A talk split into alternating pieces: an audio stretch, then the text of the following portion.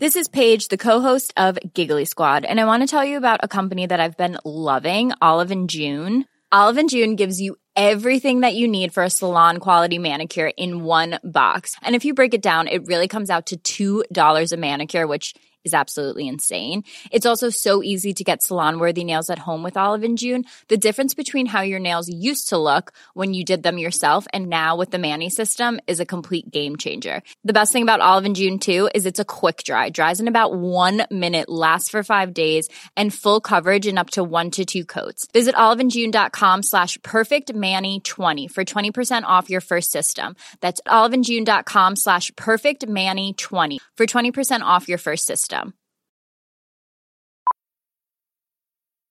Millions of people have lost weight with personalized plans from Noom, like Evan, who can't stand salads and still lost 50 pounds.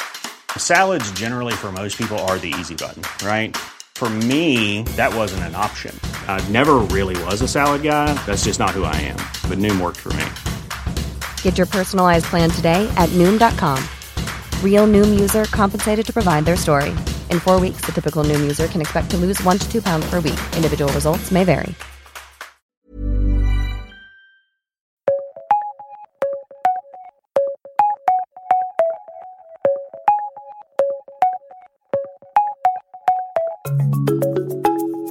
Welcome to the World in 10, the big news stories of the day, explained and analysed by the Times of London.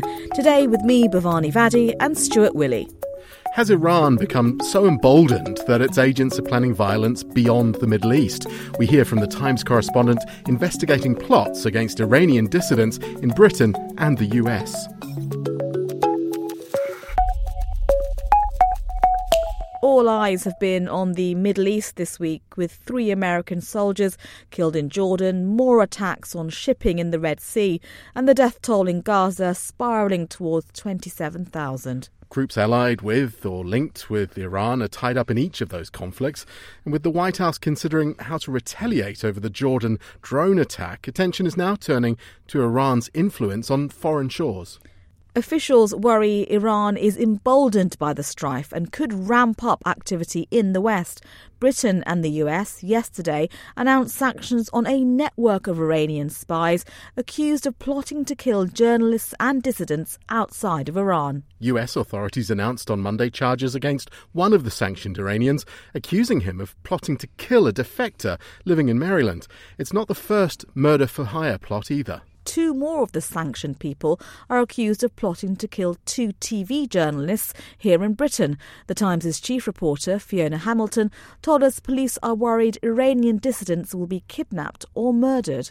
Targets have been told that Tehran is using criminal proxies such as gangs to carry out assassination attempts, death threats, and other intimidation tactics.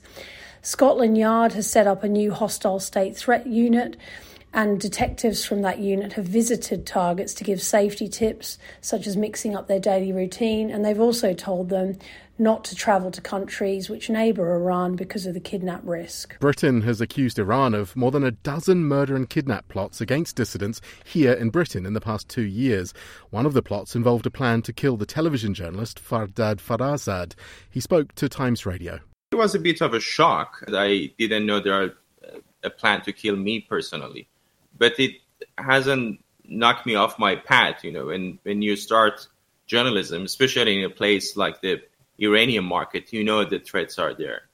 Uh, but it's quite different when you hear the voices, when you see the notes, when you see their messages that they actually had a proper plan in place and they wanted to kill you, they wanted to stab you.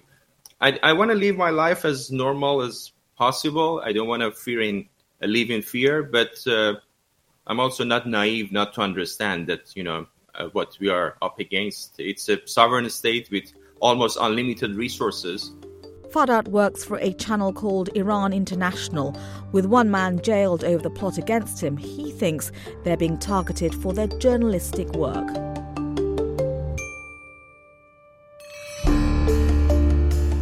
Next, a development that's gone from science fiction to possibly being the next frontier in medicine and neuroscience. The tech billionaire Elon Musk has inserted a wireless chip into someone's brain for the first time. Well, not him personally, but his company Neuralink.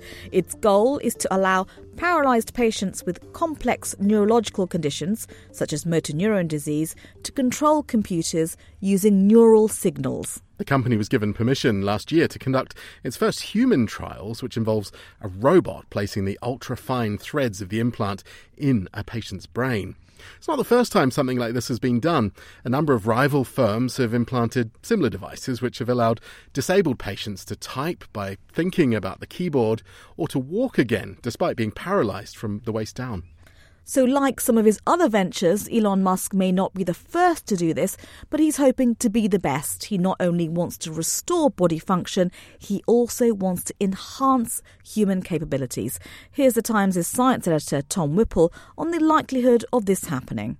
Being Elon Musk, he is stating he doesn't just want to turn these connections into things that can help people who are paralyzed. He wants to make better humans. He wants to augment us and do all of these things with an interface whereby the brain can talk to computers and, and vice versa. I mean, look, at the moment, these things are very crude. It's hard to see how they won't always be pretty crude. A brain is something with trillions upon trillions of connections, and these are, we are adding a very few in the dozens of connections and trying to interpret the electrical signals within. He, he wants it to turn into simply like a USB port for the brain, whereby you can upgrade it and you can attach it to your iPhone or whatever, and we can all be electronic biological melds. But I think much as much as he talks about colonizing Mars, and actually what you end up with for now is space rockets that are a lot cheaper, a lot more efficient, and get stuff up into orbit. Maybe in this sense,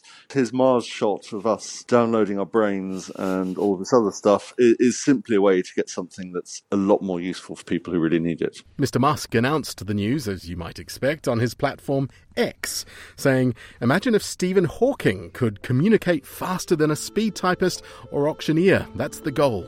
But as is often the case, Mr. Musk is very good at generating his own publicity. So it's important to note that there's been no independent verification about the procedure he says has taken place.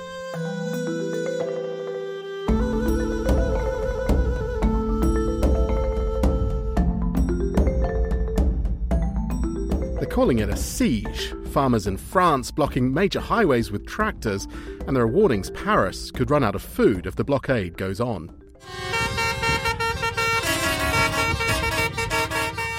Fifty major routes are blocked across France. This is the sound of one of them, and there are fears a political crisis could spiral into a social one.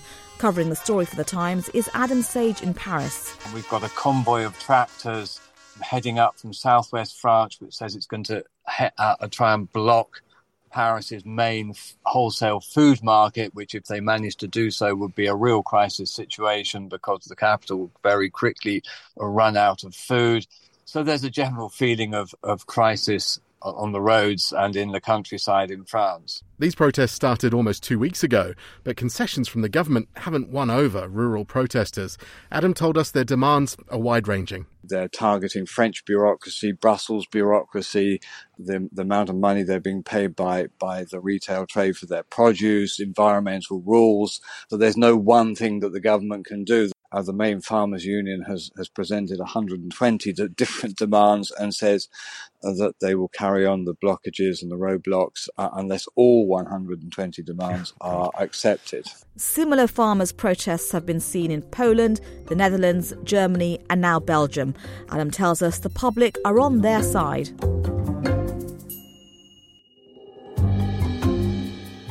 Do you do dry January, Stuart? I only lasted about a week. Well, a month of no alcohol has no doubt been good for countless other people's livers, and Kylie Minogue. Yep, she is another unlikely winner of Dry January because after dominating the world of music for decades, she's now also taking the drinks industry by storm thanks to her zero alcohol sparkling rose.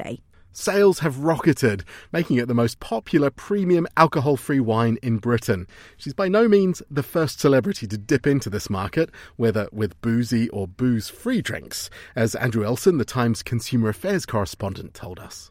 She only set up the business in 2020 and it's now estimated to be worth 20 million pounds. Uh, of course, she's not the only celebrity who've done this. Many others have done this. Most successfully, George Clooney. He created his own tequila brand in 2017. So there's a lot of money to be made. Interesting for, with, with Kylie, actually, she's previously confessed to not being a big drinker. She's not the only celebrity who doesn't drink very much, but yet has jumped on the sort of cashmere bandwagon of, of selling booze. Blake Lively's a teetotaler and didn't stop her setting up her Betty Booze brand of alcoholic cocktails in a can. Despite the impressive sales, not everyone is convinced, with Jane McQuitty, the Times' chief wine critic, describing Kylie's zero alcohol fizz as a grubby, nauseatingly sweet, overpriced horror.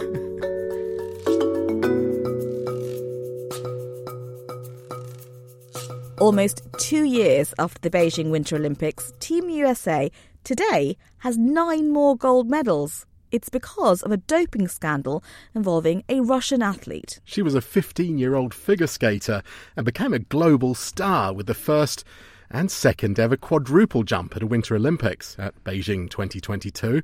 But record breaking Kamila Valieva has now received a backdated four year doping ban from the sport. And those gold medals are heading to the United States instead. The Times' chief sports correspondent, Matt Lawton, argues today that the ban is disproportionate and that Ms. Valieva is a victim of the system. She was competing for Russia, a country with a long history of doping scandals, and Matt says he worries as a child at the time could she even consent to the drugs? Discover more about misgivings over this case with a Times digital subscription. There are more details at thetimes.co.uk. That's all we have time for now. Thanks for taking 10 minutes to stay on top of the world with the help of the Times of London. See you tomorrow.